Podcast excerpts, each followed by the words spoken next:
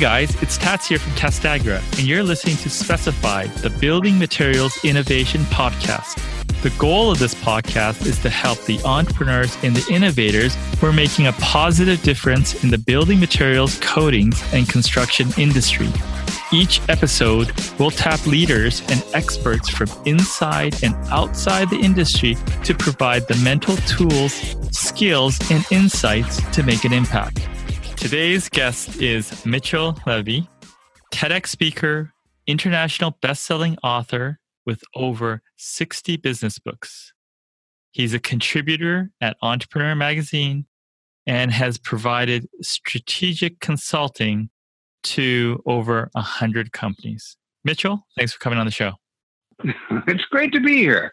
Thanks for having me. So I was looking at our LinkedIn sort of history between the two of us, and it says that we were connected at September 4th, 2004. That was a long time ago. That was I was one of the first 25,000 on LinkedIn, and we actually, as a publishing company, we published over 850 books. But I'm proud to say that we published the first book ever on LinkedIn. Ah, so it's always fun to see the interaction of people and how people have transformed over time, and certainly how this platform has changed since the early days. Absolutely. 25,000. Wow. I think I'm trying to remember when I came in, it was definitely very close to the million mark, or slightly past or slightly before. But yeah, I mean, that's really tight. Who got you into it? Well, so I'm in Silicon Valley. Yeah, I know. Right. So I kind of want to say duh, but I don't want to be rude. So I don't mean that in that way. Just when you're in the Valley and you network, mm-hmm. You're always hearing about latest and greatest stuff. And it's fascinating when you think about innovation. What seems obvious today is not always obvious, mm-hmm. right? When Twitter, Facebook, LinkedIn, there's all these stories of people who wouldn't invest. Early days, web vans sounded like a great idea, but they didn't make it. So it's always interesting to see. What was clear to me, and I'll tell a story that I don't often tell when I'm recording. What was clear to me is that LinkedIn was going to be successful. It just, there wasn't really a business repository there. Resumes were really very archaic, and still they're used today, but very archaic ways. And LinkedIn just seemed like a really beautiful approach. So I'm sitting in the room with the two founders, Reed Hoffman and Konstantin Gerlich, and they agreed that we were going to do a book, and I think we had a price point of $2,500 at the time. So they agreed to pay us $2,500. And I kind of knew, and this was about, I think this was after Series B. This was before LinkedIn made any money. Mm-hmm. And so the question I had is, so guys, what do you want to write the book on? And they said, yes, exactly. What should we write the book on? I go, well, when do you think you're going to first make money? They talk back and forth for a little bit. They come back, this job search thing, this seems like it's going to be really important. I go, sounds like a great idea. What are you going to charge? And at first they were going to charge $75 for a job posting. That sounds fantastic. Why don't we create a book? We're going to call it Happy About LinkedIn for Recruiting. We're going to charge $75 for the book, and it'll come with a free job posting. Can you guys pull that off? And they said, yes. I said, great. So we actually wrote the book, and we sold quite a few copies of those. And that was that first part of working with these guys. But here's the point. So every now and then you know something's going to be successful, and trust me, I knew that $2,500 was going to be pale in comparison to if they could pay me in any form of stock. Mm-hmm. So so I'm like, guys, How about stock? I don't want to check. Just send me a check. And I had to ask and get closed down 3 times before I said, okay, you could send me a check. So at least I knew. I don't feel bad. I'm not sitting back hitting myself saying, oh, I wish I took this stuff. They didn't offer. So close. No, that's great. I mean, yeah, you're definitely very close to that. And I remember, you helped us with our first book, and it was a great experience working with you. And you even got us a glowing testimonial from Steve Wozniak, the co-founder of Apple and the inventor of the personal computer. So I definitely want to thank you for that. I mean, you're very, very good at helping people get going on in books and thought leadership. So I just wanted to say that. Oh, my pleasure. Oh, my pleasure. It was, Waz taught me something really valuable. So can I tell you a small Waz story? I love a Waz story. So I saw him and I can't remember. I'm kind of thinking this was the second book we did it on, or it could have been the first. And anyhow, so I was talking to him. I said, "Hey, would you like to do a testimonial? Here's the book. Here's what we're focused on. Blah blah blah." He goes, "Oh man, Mitchell, I'd love to send it to me." So I sent him the book, and then about a week later, he sent me an email back that says, "I'm going to do you a favor." He says, "I'm an engineer, and you sent me the book.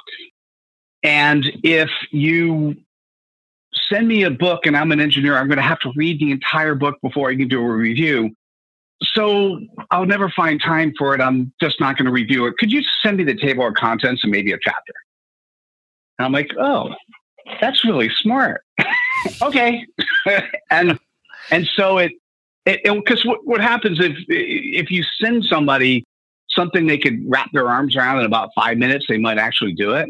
But if it's going to take a long period of time, they're not going to do it. They could always ask for the book if they really wanted it.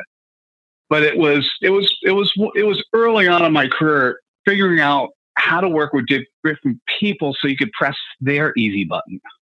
Yeah, and then you always had a whole bunch of people willing to help out with reviewing books and sharing ideas. I remember, in our process, you were connecting with the founders of this companies or people that invented silicone chips or something like that. There's a whole bunch of people that you had around your organization. How'd you manage to do that? It's one thing. I think location's a very important element. Yeah. So being in Silicon Valley and going to meetings, you just get to meet lots of great people. And that was during the time where we actually still a lot of time went to physical meetings. Mm-hmm. We still do that sort of thing, but nowadays, I'm typically in my office. I work out of my garage, by the way. So I've been working out of my garage since 1997, and I'm in my office. I'm typically doing about 10 to 15 video calls a day. So it is so much more convenient and so much more focused. And so I'm still meeting the same very cool and interesting people. I'm just doing it on a one-on-one session for 30 minutes by video. It's absolutely spectacular.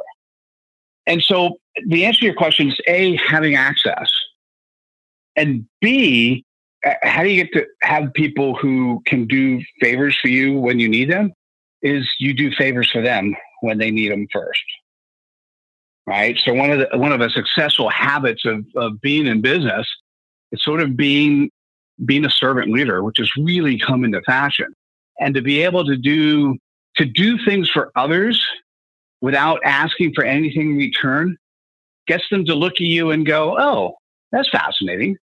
Thank you." And at some point in time, I'll come back and talk to you, right? And so it's basically giving away or doing as many favors as possible for people, and when you need to collect them in return, you make it as easy as possible to interact with them, and they're happy to accommodate. Perfect. That makes a lot of sense. So when I think of you and what you do, the one sort of a few words that come to mind are thought leadership. You're kind of the expert of taking someone that knows their stuff, and I guess in your words, I saw somewhere, and turning them into a guru. What does that process look like? I don't know if my words were ever use the word guru, although some people use the words thought leader, guru. Today I use the word recognized expert. I use those words synonymous. So it's interesting. Today, what people call me is a global credibility expert. Mm-hmm.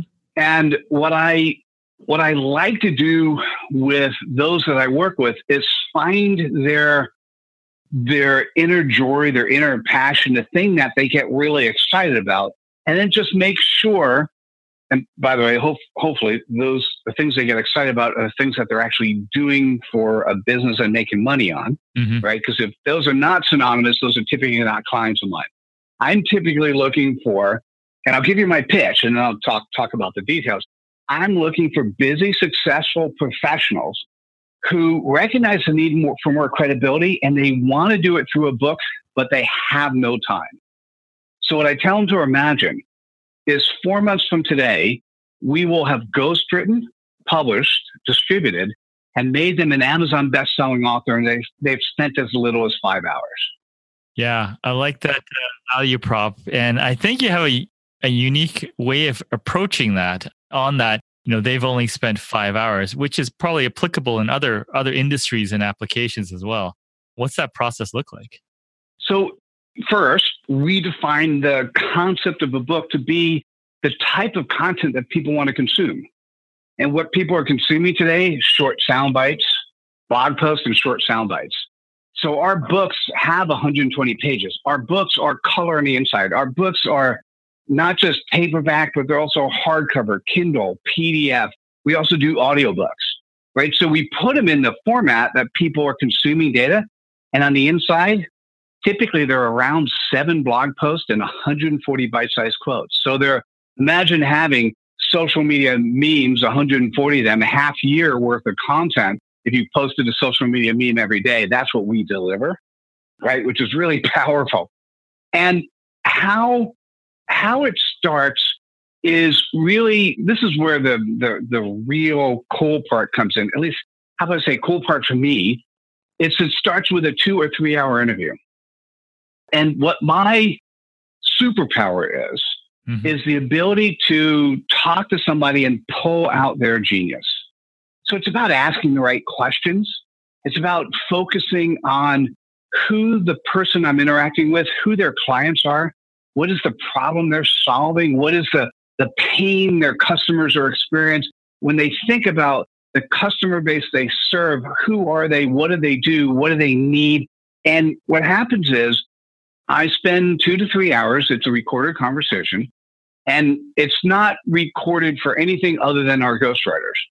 And that conversation focuses on the person I'm talking with.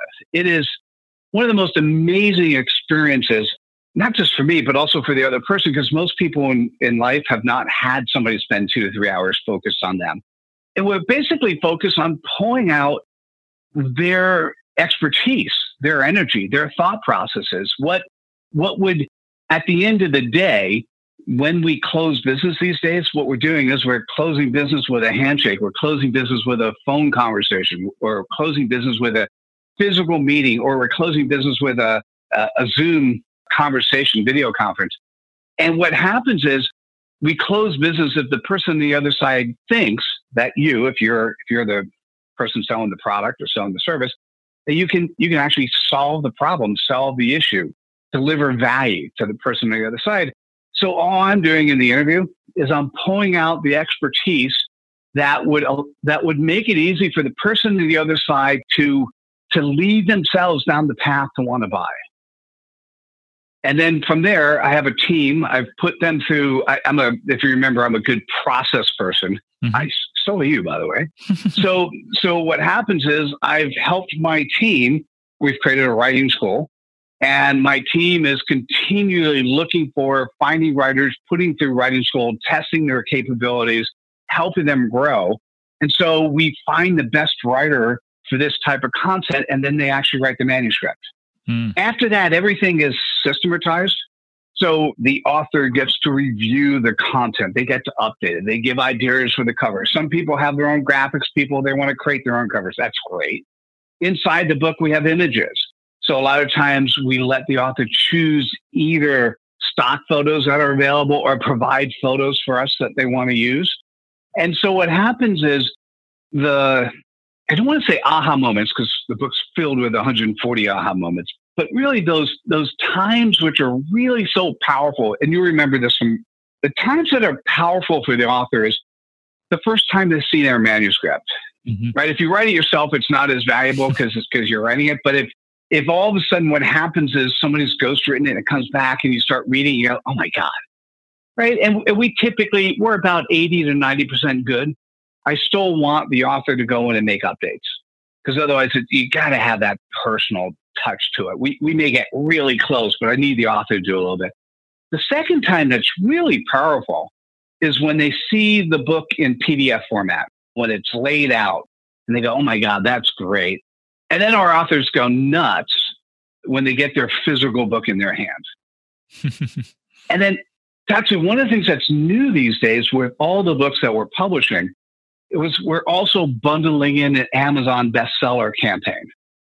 So what happens is we then pick a day in which we're going to drive the book into be an Amazon bestseller, because that's a title that one can use for the rest of their lives. And so it's also on that day or the day after when the author goes, oh my God, you made me an Amazon bestseller. And it's one of those beautiful things. And then by the way, the fifth time people get excited, it's sort of the conversation you and I had a couple of weeks ago when you said, hey, Mitchell, you know, it's been about a decade since you published my book. And can I tell you the value it's brought to our lives? and it's, to me, I love each of those. It never gets, I've published over 850 books. It never gets humdrum. It's always fun to see the excitement that the author gets. And this concept called a book, now we'll go back to your original question. It is the best form of credibility on the market today. It is the best, even though anyone could create a book, even though it's very democratized in terms of what people could do. At the end of the day, if you have a book that talks about the types of things you do to serve your client base, and you hand that to a prospect. So this is what typically, this is the coolest part. When we write a book, what I'll ask somebody is, what is your prospect? What is your CPOP? What is your customer point of pain? And so we create a book that the title of the book is the CPOP, that they solve for somebody else. And so if you do a book that solves the CPOP and then you see somebody in a room and they talk about a particular issue, or they say, who are you? What have you done? You say, oh, I'm the Amazon best-selling author of the book. And then you name your book. And if the title of the book is something they need to solve themselves, like, oh, I should talk to you. and there's nothing better in the world for doing that. And for me, what I'm doing with individuals and companies is I'm helping them focus on the key areas that will help bring in new business. And a book is just one of those most amazing credibility tools to do that. Awesome. Yeah, your passion is big on this, and you've definitely, you're working in an area that you love. So it certainly shows in this process that you talk about documenting and sort of getting the ideas out of the entrepreneur's head. That's applicable to many other things as well, because like, how many times is an idea from an innovator or entrepreneur sit in their head? And their company isn't sort of systemized because everything sits in the head of someone else. Maybe this process is applicable to that as well. I would say so. I'm going to say yes and. A lot of times, this is the interesting part about your audience. So you got to tell me what you think. A lot of times, and having been in Silicon Valley, lots of people think their ideas are phenomenal. And by the way, many people's ideas are phenomenal, and many people's lives are phenomenal. That said, an idea that's not executed is not an idea at all. And so I may see 5 or 10 ideas. I may see 5 or 10 books on a topic. It has nothing to do with the idea or the topic. What it really has to do with is execution. At the end of the day, your job, if you're an entrepreneur, if you're an innovator, is to figure out how to take those ideas, bring them to market, execute in such a way where you could actually prove the viability, then figure out how to make it more mass scale. Absolutely. So what's the sort of best example of execution you've seen?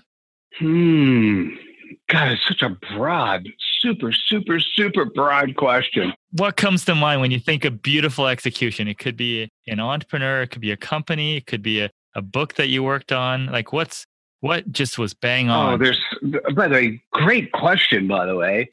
I like things that change the world. Yeah. I probably, since I put it that way, I'm going to say Amazon. Mm-hmm. In 1996, I was still working for Sun Microsystems. I was doing volunteer work for an organization called CommerceNet, which was one of the leading nonprofits pushing e-commerce in the marketplace. I was asked to pull together people to speak at a conference. And I invited this guy. He was sort of making a little bit of noise. Nobody thought the company would make it. They just got Series B. And it was a company called Amazon. And I asked Jeff Bezos if he'd speak at the conference. So nobody really knew who he was at the time. And if you were in the market and an investor, you kind of said, God, this guy's tackling books. Why the hell is he tackling books, right? So I sat down with Jeff for about 20, 25 minutes before his talk and just sat on the bench. And he was sitting there by himself. And I asked him if he'd mind if we chatted, and we chatted. And it was really fascinating because he painted the game plan for where he was going. And so, you know, I had to ask the obvious question, why books? And his response was very telling. Mm-hmm. He goes, simply, it's one of the most messed up industries there are. I don't care about books. What I care about is inefficiency. And what happens is when we solve this level of inefficiency, what we put together and the platforms and the systems we put together to solve this inefficiency, we're going to sell that back as well. So he didn't talk about AWS, right? But essentially, because he didn't even have the name for that in place. But in essence, the service that they have today is a byproduct of him just executing on a vision.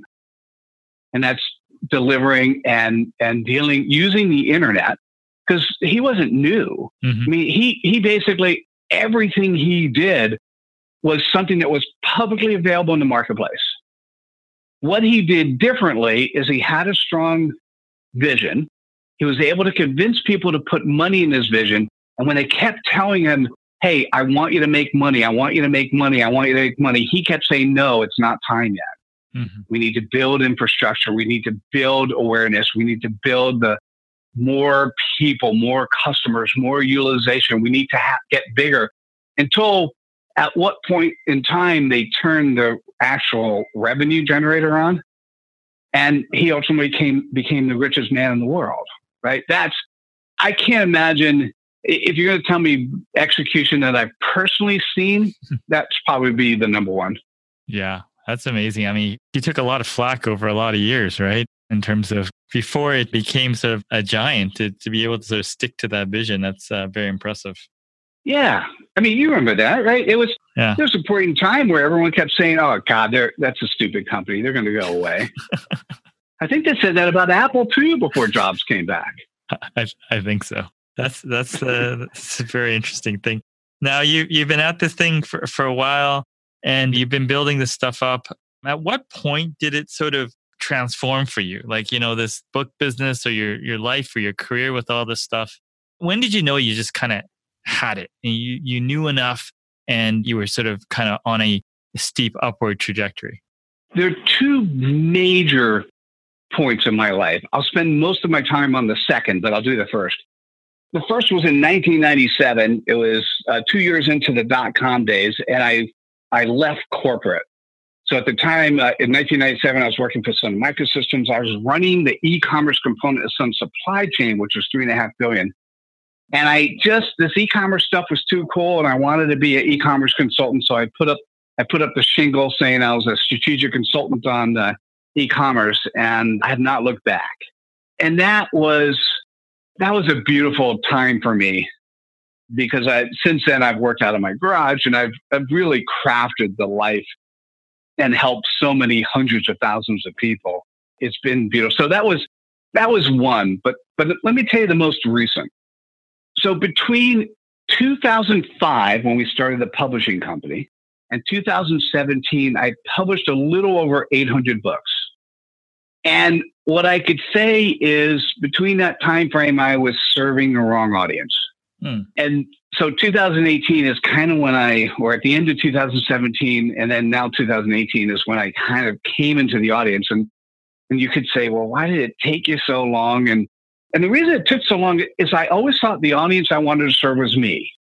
Mm. I always thought that what I was trying to do is if I could build a product that I would enjoy, And I always thought the product I wanted was, how do I make it easier for me to write books? Because if it's easier for me to write books, then other people are going to write books easier as well. Mm. And what happened is at the end of 2016, I did a Kickstarter. I don't know if I hit you up for that one or not. And it hit 250% of goal. Mm. So to give you a hint, if you're going to be doing Kickstarters or crowdfunding campaigns, how do you become successful? You take a product or service you actually give in today's world and you offer it at a discount. So as part of the 250% goal, we had 20 people who said they would actually, when they write their books, we would publish it. Hmm. Right. And that was just part of the Kickstarter. What I was doing is I have a platform called AHA That. Mm-hmm. Just as an aside, AHA That has 50,000 AHA messages. So if you're looking for content to share on social media, it is free to use, free to share. We have 50,000 messages. If you want content, go to AHA, AHATHAT.com. Yeah. What we were doing is the Kickstarter was to automate the actual automatic sharing of a book on Twitter. Mm-hmm. And so one of the prizes was you write your book, we publish. So let's fast forward. The end of 2017, I had done a TED Talk. Mm-hmm. And in my preparing for the TED Talk, so if you're curious about that, it's Mitchell Levy TED Talk. And I'll give you the summary of the TED Talk. It's kind of how do we survive the transition from the industrial age to the social age? Mm-hmm. And the answer is we do business with those that we know, like, and trust. So it just talks about how do you be known, how do you be liked, how do you be trusted? You just Google Mitchell Levy TED Talk and that'll bring up that TED Talk. So in preparing for the TED Talk, I started thinking about the world in a different way, opening up my mind, thinking about different things. And at the same time, a year had gone by since the Kickstarter. And I looked at the number of people who wrote their book. We, at this stage, we actually had a three-step process that would allow somebody to write their book in 8 hours. 20 people paid us. And when I looked at the end result, 2 actually wrote their book 1 year later. Okay, I was appalled, right? You know, I'm talking to people. Everyone had a good excuse. So I went to 5 of them and said, hey, what if I wrote it for you? Just pay me cost. One of them said yes. And so then we wrote it. And so now I say 3 people wrote their book. Still appalling. So then I went to my friends in the internet marketing space, the online marketing space. I went to my friends in the online learning space. And to make matters worse, they told me something that just was devastating. I mean, this was generally a very consistent response. Are you ready? By the way, you're going to feel bad about this as well. I told them what was going on. I said 3 out of 20 actually do it. It basically means 17 people couldn't find 8 hours in a 12-month period to do something they paid for that would be beneficial for them. So here's what the guys from the marketing world and the online learning world said. They said, Mitchell, do you realize that 3 out of 20 is 15%? And a 15% utilization rate is fantastic. Yep. I was appalled. So what happened is I then said, hey, I got to change my business model. Yeah. I mean, we still publish. If somebody writes a book, I have 3 different publishing companies. We can publish your book. But my business model at the moment is I spent 2018 building up the processes. So I built the school, I built the processes, I built the ability for us to be able to ghostwrite for others because there's still 7, I think we're now down to like 15. I think 2 other people got their books and there's still 15 people who haven't written their books yet that at some point in time they go, here it is. Are you going to publish? Of course I'm going to publish, but I feel uncomfortable that I sold them something and they didn't use it. And so now, if you buy into our package, we will write the book for you. You will have a book. You still have to say yes, that you want us to publish, right? But it'll be done. I know that we'll deliver. And I have to tell you, I'll give you one last thing to wrap up. Patsy, what's very cool, now that I know my audience, it is very easy to find people who are partners of mine so we could deliver more value. Yeah. And it's just, I'm having fun every day. Well, that's awesome. Because we were the ones that wrote the book, right? I remember like when we were writing the book, we invested about an hour and a half, maybe 3 to 4 times a week for a year and a half to get that book. So I guess we're on the other side of the stat. That's a lot of work. Oh, no, well, it's good. It's good. First of all, it takes a certain personality type to actually sit down and execute and to do something very methodically for a year and a half, right? And trust me, there are people who do that, and there are people who can get that done. A lot of times, though, what happens is people will write a book, and then when they're done, the good news, you guys wrote a book that you could actually use to help grow your business. Yeah. Sometimes people write books, and by the time they're done writing, it has nothing to do with what they're doing today, and their book is no longer valid, right? And so that's where having a book done in 4 months, it's a whole lot easier. Well, it makes sense, because I think in many different companies, when you're trying to get new innovation adopted, I mean, you just got to make it as easy as possible, because if not, trying to expect the partners to sort of help with the adoption process without you sort of helping them as much as possible is kind of can be a losing proposition, right? If you don't provide the necessary tools. And I think that's what you're doing, right? Closing the gap.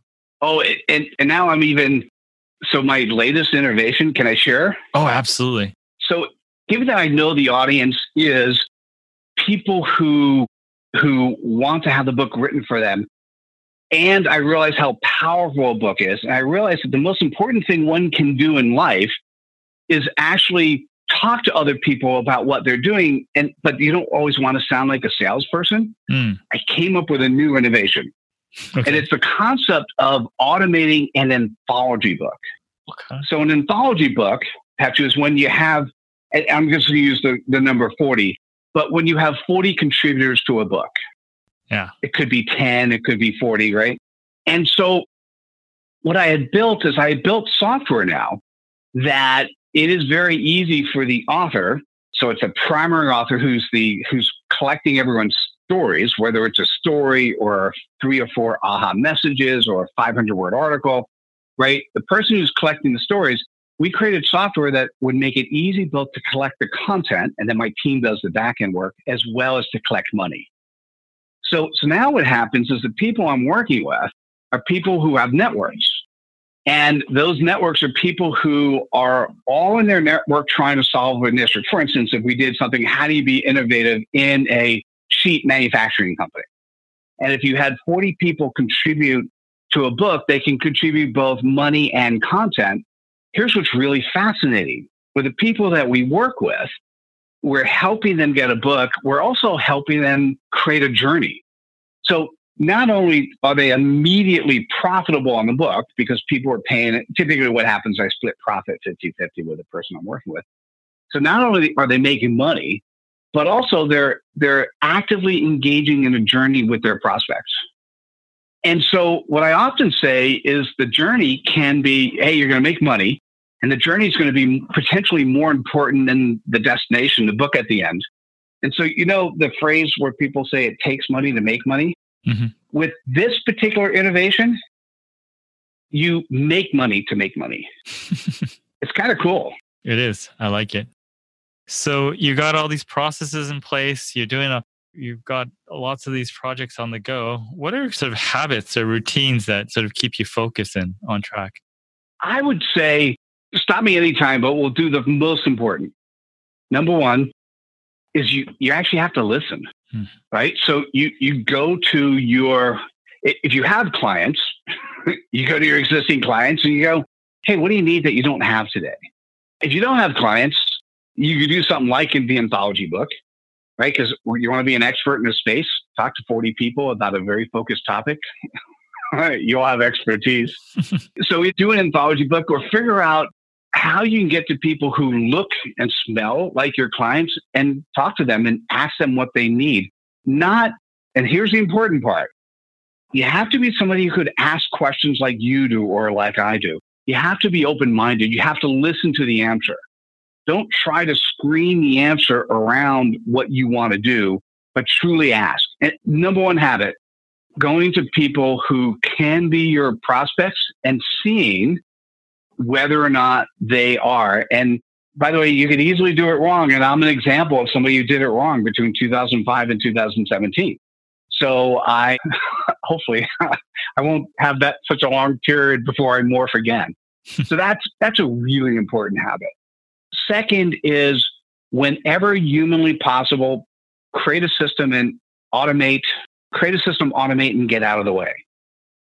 Right? So if there's something you do on a consistent basis that doesn't necessarily require you, or you could put in a little bit of you in the AI type interface and then have it where it's not required for you to be part of the process, you got to pull yourself out.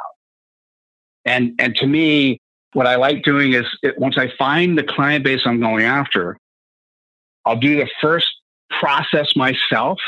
I'll set up a system and process in place, and then I'll hire people to then execute from then on in. And that to me is a habit that's worked for me. And then, you know, it's the make money to make money, or the rinse and repeat. It's what you do to try to continually make money based on a previous investment. Those are probably the first two. I think the third one, every day, and this is something that I didn't get until I left corporate. Every day I live, I breathe, I act the way I want to be. There's no pretenses, right? When I say the words, we do business with those that we know, like, and trust, I'll tell you what trust is comprised of, and I live and breathe those attributes with every interaction. In order for somebody to trust you, you have to be vulnerable, you have to demonstrate integrity, and you have to demonstrate authenticity. Mm. And to me, with every interaction I have, those things come out. If I don't know something, I'll say I don't know, and I don't care, right? I don't know. If somebody says, well, I need to move on, I'm like, okay, come back when you're ready, right? Or something else.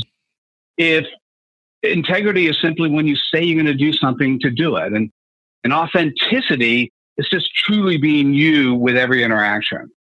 And I think if I'm thinking about the three things that I do, it's listening extremely well. It's setting up a process and automating and getting myself out of the equation whenever possible so I could work on the business, not in the business. And then it's the component of being yourself, not putting on an extra mask and pretending you're somebody else, but really being you. Great. Sounds like a plan. Is there anything I should have asked you but didn't? Well, my favorite is question. I do a podcast called Thought Over Your Life. We've done 153 of those. That's always my question at the end, yeah. Right? So thank you. The only thing I'd say, if this is interesting to you, do you mind if I answer the question on how people could reach out? Sure, absolutely. I'll do it that way. I'd say and then I could add a little bit to what does it mean to an innovator. But if you're interested in anything you heard, feel free to connect to me on social. The best website to go to is Mitchell Levy360.com. So that's my name, Mitchell, last name Levy, 360.com, Mitchell Levy360.com. And you could set up an appointment on my calendar. If you're thinking about you need a book and does it make sense, you could follow me on social media. You could watch a video on customer testimonials. Everything's compact in one place. And I'm happy to hear more and learn more. But if the first thing you're going to say is, hey, Mitchell, before I can talk to you, you got to sign an NDA. Please don't set up time in the calendar. It's just not something that makes a lot of sense. So when you're ready to talk, I'm ready to listen. I'd say probably, if there's one thing I'll say for innovators and one thing I'll say about the world today, the world has changed. Everyone who wants a microphone has one available. Everyone who needs a camera because they want people to see them has a camera. Anyone who wants to be that credible expert can easily make that happen. And you're seeing people who are not born out of the 3 old TV channels or the 6 old publishing companies. You're seeing people born because they're using social media tools and other platforms to basically get people excited about who they are and what they do. It's never nowadays just about the idea. You got to have a platform. People need to see you. To be successful, you have to be known, liked, and trusted. People need to see you, whatever that may mean. And the important part, it's never about just the idea, it's about the execution of the idea. So if you really are an introverted innovator, please connect yourself with somebody who is the opposite, because it's about the platform. It's about utilization. It's about execution. It's about having the world see, like, trust what you're doing, and just having that word of mouth marketing expand what you do to be successful in today's world. And so take a look at the team, whether it's a team of one or a team of a number, and make sure you've got a good complement of people, and particularly the type of people who talk to, interact, and are respected by the audience you serve. Mitchell, that's very good advice, and thanks for coming on the show. My pleasure, Tatsu. Thanks for having me. I appreciate that. Giving the chance to sort of wrap up at the end. I'll have to re-listen to that. It sounded pretty good. So I want to thank everyone for listening to Specify. And I also want to thank the listeners specifically that are working hard each day to change the world to make it a better place. If you know anyone that would benefit from this episode, please forward it along and send me a note or drop me a comment if you have any feedback or suggestions. Talk to you soon.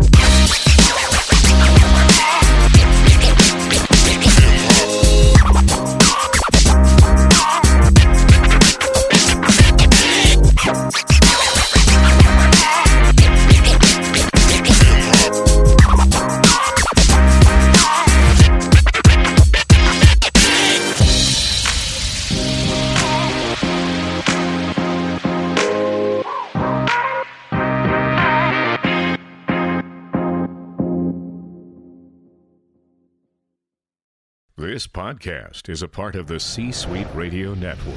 For more top business podcasts, visit c-suiteradio.com.